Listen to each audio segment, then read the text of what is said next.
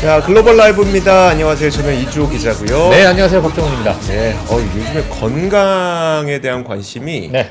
엄청난 것 같습니다. 아, 오늘 정말 많은 분들께서 그러니까요. 들어오셨습니다. 어, 고혈압 이야기였다고요. 예. 어, 저도 혈압이 스트레스 많이 받을 때 160까지 올라갔습니다. 아, 그 저는 네. 그 스트레스 많이 받을 때 머리가 빠지는 아. 현상이 있어서 예. 어, 되게 고생 많이 했었는데. 예. 네. 지금 고생 많이 안 하시는 것 같은데.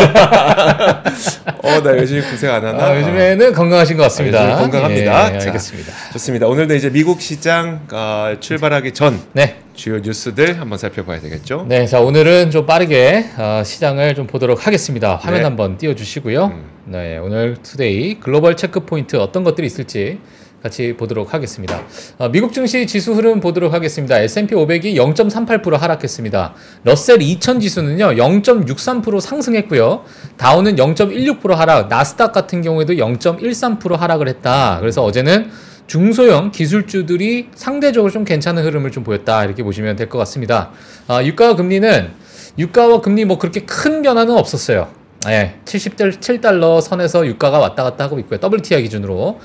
아, 그리고 10년물 국채 금리도 4.276%에서 뭐 왔다 갔다 하고 있기 때문에 차트를 보시면 아시겠지만 뭐 그렇게 큰 변화가 없는 그런 흐름을 보여주고 있다 보시면 될 것 같습니다. 어, 재미난 사진이 있어서 좀 가지고 나왔어요. 2022년, 아 2023년 때 나왔던 자료인데 S&P 500 지수보다 수익률이 안 좋은 펀드들, 네. 펀드를 봤을 때 75%가 미국 전체 중에 아, 75%가 S&P 500 지수보다 안 좋대요. 펀드 수익률 안 좋은 거는 우리나라만의 일은 아닌가 그렇죠. 보네요. 예, 그 과거에 뭐 워렌 버핏 선생님이 또 어, 뭐 모르면 S&P 500에 투자해라 아, 그쵸. 이런 얘기를 했는데 네. 어, 이것 자체가 또 2023년에 한번 또 보여주었던 하나의 어, 하나의 뭐 사례가 아닐까 아. 네. 이렇게 보여집니다. 그래서 전체 중에 25%만 어, 지수 수익률보다 좋았고 나머지 75%는 좋지 않았다. 어, 미국도 별 수 없다. 네, 이런 얘기 어, 시작하도록 하겠습니다. 네, 저런 분들은 그러면은 회사에서도 음. 펀드 매니저나 아니면 그 운용하시는 그 쪽에서 네. 야 그럼 지수만 넣어 그냥 아. 이럴 수도 있겠네요. 네, 그렇죠. 어. 뭐 만약에 안 좋으면 뭐 여러 가지 핑계 되겠죠. 네. 예, 갑자기 금리가 이렇게 돼서 뭐부터 시작해가지고 음, 음. 어, 예상해 예상하지 못했던 그러니까 우리가 약간 저는 그 음. 생각이 드는 거예요. 어, 뉴스로 보다 보면 좋은 것들 내지는 극단적으로 나쁜 것들만 우리가 접하게 되잖아요. 음. 특히 이제 미국이라고 하는 먼 나라의 이야기를 접하게 될 때는 어, 그들이 만들어내는 모든 뉴스를 보는 것도 아니고 거기서 되게 인기 있었던 뉴스들만 우리가 보는 거기 때문에 그렇죠. 미국은 마치 펀드에 가입해도 우리보다 수익률 좋을 것 같고 하는데 없어요. 어, 실제로 보니까 제가 어, 제가 미국 있을 때 뉴스 그렇게 안 봤습니다. 한국에 와서 더 봅니다. 그렇군요. 예, 한국에 와서 더 그렇군요. 봐요. 한국에 와서 예. 알겠습니다. CNBC 거의 안 봤습니다. 아 그렇군요. 여기 와서 네. 더 봤습니다. 아, 예. 알겠습니다. 네, 자 그래서 어, 이러한 펀드 수익률도 한번 참고하시면 좋을 것 같습니다. 음. 자 다음 화면만 한번 넘어가도록 할게요. 어, 이번에 사실 월그린 부츠가 다우 지수에서 벗어나게 됐고 어, 벗어났다는 표현을 제가 썼어요 일부러. 음. 아, 아마존 같은 경우에 이제 다시 다우 지수로 어, 다시가 아니죠 다우 지수로 이제 편입이 됐는데 어, 과거에 월그린 부츠가 들어갔을 때 도대체 어떤 기업이 나왔었나? 아, 를 제가 이제 표가 재밌어서 좀 가지고 나왔습니다. 그때 당시에 제네럴 일렉트릭 GE가 네. 다우 지수에서 벗어났게 되고 그때 당시에 월그린 부츠가 다우 지수로 들어갔어요. 네. 자 그러면 지금까지 다우 지수가 들어와서 그러면 주가 흐름이 어떠했는가를 제가 한번 좀 가지고 나왔는데 어 요 처음 시점이 월그린 부츠가 들어간 시점이에요. 네. 그 반대로는 GE가 그러니까 제네럴 일렉트릭이 나왔던 시점입니다. 네. 어, 나오고 나서 제너럴 일렉트릭이 86% 상승합니다. 음. 어, 천, 야, 2018년 6월 달이거든요. 이때가. 제너럴 일렉트릭이 하늘색이네요, 하늘색. 이때가 지금 제너럴 일렉트릭 하늘색이요? 네, 제너럴 어, 하, 일렉트릭 아, 하늘색, 어, 네. 하늘색이네, 하늘색. 예, 그래서 나오고 나서 이제 86% 상승했고요. 이때 다우 지수 같은 경우에는 81% 상승했다. 네. 자, 그래서 제너럴 일렉트릭이 어, 뭐 소폭 예, 아웃퍼폼하는 모습을 보였는데 그때 당시에 월그린스 월그린 부츠가 어, 다우 지수 들어가고 나서 마이너스 58%를 찍습니다. 음. 아, 그래서 어, 다우지수 들어간다고 좋은 게 아니더라라는 것을 잠깐만. 어, 제가 가지고 나왔는데 뭐 그렇다 해서 아마존이 뭐 앞으로 58% 떨어진다는 얘기는 아니고요. 아니죠. 예 반대로 네. 어 월그린 부츠가 올라갈래나? 자 이러한 어, 생각이 잠깐 들었던 재미난 표기 때문에 가지고 나왔는데 자 뒤에 가서 또 한번 다시 또 보도록 할게요. 네. 아, 제가 왜 이걸 또 연결해서 보여주냐면 올해 지금까지 2월이 다 끝나지 않았습니다만은 올해 S&P 500의 수익률 비교를 한 거예요. 그래서 상위 20 종목을 좀 가지고 나왔습니다. 아마 많은 분들께서 아시겠지만 엔비디아는 뭐, 뭐 절대적인 1위다라고 뭐 다들 아실 거라고 생각이 들고 네. 2위가 이제 메타 플랫폼스고요. 3위가 일라이릴리 이렇게 1, 2, 3위를 좀 기록을 했습니다. 그래서 엔비디아가 지금 뭐 거진 60% 가까운 서- 어, 수익률을 좀 보여주고 있다 이렇게 네. 보시면 될 것 같고요. 메타 플랫폼스 36.9%, 일라이릴리가 32.2%. 어제 시장에 따라서 조금의 변동성이 있을 수 있어요. 하지만 어, 대략적으로 어, 이러한 흐름을 좀 보이고 있다라고 보시면 될 것 같고요. 그 외에 뭐 랄프로렌도 생각보다 많이 올라갔어요. 랄프로렌, 예, 폴로 30% 네. 올라갔습니다. 예, 그리고 어플라이 머티리얼스 그 외에 어, 많은 뭐 기업들이 또 올라갔다라는 부분 또 체크해 주시면 될 것 같고요. 자, 그 다음에 떨어진 하위 20종목 보게 되니까 월, 어, 어딨죠? 월그린 어디 갔니? 응? 어디였죠? 월그린이 아, 월그린 여기 아니야? 저 아래쪽에 아, 여기 있네, 여기. 484 아, 여기. 번. 804, 아, 484위. 네. 그래서 뭐 15% 정도 빠졌다 올해 들어서 음. 예 그리고 뭐 아처 데니얼스 미들랜드도 많이 빠졌고요 워너브로스 디스커버리 24% 빠졌고 네. 뭐 여러 이런 기업들이 있다라고 체크를 중간 체크 한번 해주시면 좋을 것 같습니다. 아, 자 그리고 이제 테슬라의 중고차 가격에 대한 이야기를 좀 가지고 나왔는데 19개월 연속 하락세를 보이는 테슬라의 중고차 가격이다. 그만큼 지금 전기차 시장 자체의 둔화는 이 중고차 시장 가격으로도 한 우리가 또 유추할 수 있지 않을까라고 네. 해서 혹시 테슬라를 또 들고 계신 분들은 어, 조금씩 체크를 해주시면 될 것 같습니다. 그래서 고점 대비해서 51점, 아, 51%가 하락했다라는 어, 그 부분도 한번 체크하고 넘어가도록 하겠습니다. 이거는 이제 중고차 가격이에요. 가격이기 때문에 어떤 수요와 그런 부분은 또 별개일 수도 있습니다. 그래서 어, 참고하시면 될 것 같고요. 오늘의 이제 메인 어, 뉴스인데 아, 이 부분도 이제 빠르게 제가 좀 설명을 하도록 하겠습니다. 전 세계는 지금 AI 스모, 스마트폰에 집중하고 있다라는 이야기를 지금 제가 좀 가지고 나왔는데 모바일 월드 콩그레스라 그래서 지금 바르셀로나에서 지금 뭐 이 행사가 좀 일어나고 있는데요.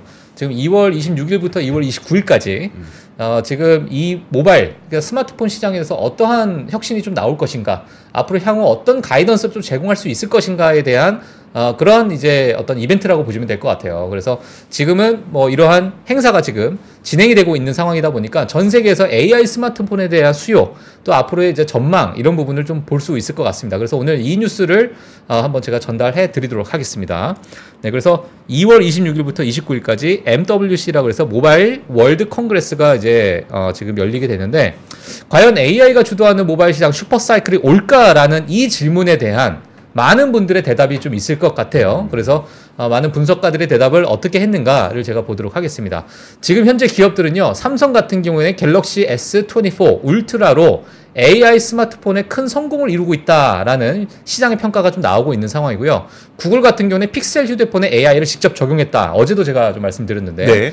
어, 이런 부분이 지금 현재 진행형이고 애플 같은 경우에도 차기 아이폰에 on-device AI를 추가 어, 우리가 어, 이제 여기다 접목시키를 탑재하는- 어, 탑재하는 탑재하겠다라는 이제 방안을 모색하고 있다 이렇게 이야기들이 좀 나오고 있는 상황이다 보시면 될 것 같고요. 과거 그럼 슈퍼사이클이 언제였는가를 봤을 때 2010년부터 2015년 때까지 다섯 배 성장했어요. 어, 예, 그러다 보니까 야 이런 슈퍼사이클에 AI가 접목되면은 다시 지금 2023년 결과치가 나왔지만 여기서 다시 빨간색의 이 그래프처럼 쫙 올라갈 수 있는 그러한 뭔가 슈, 어, 스마트폰 시장이 되지 않을까라는 많은 어, 좀 기대치가 있는 상황인데 과거에 다섯 배 성장했을 때 뭐 페이스북이나 인스타그램, 왓츠앱 같은 이런 어플리케이션이 등장하고 또 빠른 인터넷을 통한 스마트폰의 주류 시대를 이끌었기 때문에 이러한 부분이 있었다라는 것이 이제 시장의 많은 어, 의견입니다. 자, 그래서 시장의 중심에 있는 수장들의 의견은 어떤가를 제가 간략하게 좀 준비를 했어요. 그래서 제임스 카, 키토라고 그래서 키토 이분은 삼성전자 연구 모바일 부분의 책임자입니다. 그래서 AI 업계가 신선한 활력을 주고 있고 지금의 이런 새로, 새로운 시대가 시작되는 순간이다. 이렇게 또 평가를 하고 있고요. 또 이제 구글 픽셀폰 부분의 부사장은 브라이언 라코스키 네, 이분께서는 어, AI는 모바일 기술에 대한 새로운 관심을 좀 보이고 있고 사실 우리가 AI가 모바일 산업의 혁신이 될 거라는 점을 이미 벌써 다 확인했다. 네. 야, 우리는 많은 이제 어, 지금 테스트를 통해 가지고 이런 부분은 우리가 이미 다 확인한 상태다라고 해서 앞으로는 AI가 스마트폰 시장을 완전히 바꿀 것이다라고 보고 있는데요. 사실 분석가들은 이야기가 조금 다릅니다. 어. 아, 이 지금 IDC 데이터 이제 어, 분석하는 요 부사장님이 프란시스코 제로니모예요. 근데 이제 제로니모. 슈퍼사이클의 발생 이유에 대해서 내가 좀 얘기를 하게 할게. 네. 지금 애플이 아이폰을 출시했기 때문이나 구글이 안드로이드를 출시했기 때문에 성장이 이루어진 게 아니다. 음. 어, 이 슈퍼 사이클이 실제로 성공할 수 있었던 것은 인터넷이 주머니 속으로 들어갈 수 있었다는 여러 가지 혁신 네. 그리고 엄청나게 많은 어플리케이션 그리고 이- 그러니까 결국 얘기하자면 서비스와 컨텐츠 때문에 이 슈퍼 사이클이 발생이 한 거지 음. 아이폰을 그냥 단순히 만들었다고 해서 슈퍼 사이클로 온게 아니다 이 생태계를 확장됐기 때문에 이게 이제 슈퍼 사이클을 어, 일어나게 한, 했던 그러한 계기였다라는 이야기가 있고요. 또 다음 이제 분석관이 벤 우드 예, 이분께서 이분은 뭐 사진 딱 보자마자 그냥 아 이분은 어, 덕후시네요. 그러니까요. 아 진짜 해- 스마트폰 좋아하시겠다라는 생각이 딱 들었는데 어, 자기는 아이폰 첫 출시 이후에 나에게 와닿는 큰 변화가 없었다. 음. 음. 사실 아이폰 출시 자체가 뭐 지진적인 혼란이었다라는 이야기가 좀 있었고 그 이후에 모든 것들이 좀 덜 파괴적이었다. 그러니까 더 큰 혁신이 없었다라는 이야기가 좀 있는 거죠. 자, 그래서 2015년부터 시작된 판매량 정체가 좀 이어질 것으로 좀 보고 있습니다. 지금 2015년이 제일 왼쪽이고요. 제일 오른쪽이 2028년입니다. 지금 2023년, 2024년을 우리가 만약에 최저점이라고 가정한다면 약간의 성장은 좀 있을 수 있으나 슈퍼 사이클을 보기에는 우리가 조금 어, 좀 시기상조다. 음. 이렇게 이야기를 했는데 그 가능성이 낮은 이유에 대해서 제가 좀 정리를 했어요. 어, 기존 스마트폰이 이용자를 느끼는 기능과 혁신이 몇 년 안에 나오기 힘들 것이다. 네. 네, 그리고 2024년 스마트폰 출량이 2.4%늘 것으로 예상하는데 이것은 최저점에서 벗어나는 수준밖에 되지 않는다. 음. 자, 그리고 AI 스마트폰에 대한 업그레이드 가격은 상당히 높아서 소비자들은 여전히 경계를 하고 있는 상황이고 기껏해야 지루해진 스마트폰을 바꾸는 수준이 될 것이다. 너무 냉담한 평가 아닙니까? 그렇죠. 예, 그리고 이제 밑에 보게 되면 사실 인공지능이 소비자들에게 완전히 유용해졌다고 평가한 후에 이러한 슈퍼사이클이 발생할 것이다라는 이야기가 있어요. 그러니까 정말 인공지능을 탑재한 스마트폰이 지금의 내가 가지고 있는 기존에 가지고 있었던 스마트폰보다 훨씬 더 뛰어나고 너무너무 편리하다는 걸 느낀 후에야 네. 슈퍼 사이클이 좀 일어날 수 있을 가능성이 크다는 거죠. 그러니까 결국 그만큼 얼만큼 지능화 될 것인가가 어, 이런 부분에 따라서 소비자가 좀 움직일 것이다 라는 이야기가 있고요. 근데 만약에 슈퍼 사이클이 발생한다면 어, 그 원인, 그 요인은 아마 AI가 가장 유력하다라는 이야기가 좀 나오고 있습니다. 자, 그러면서 이제 덧붙여서 얘기했던 게 뭐냐면 지금 많은 기업들이 어, 영화표 티켓을 예매하는 과정들 네. 번거롭잖아요. 네. 막 영화관 들어가서 좌석 고르고 뭐 가격부터 해서 뭐 쿠폰 넣어야 뭐 할인이 되고 여러 가지 이런 그렇죠. 과정들을 네.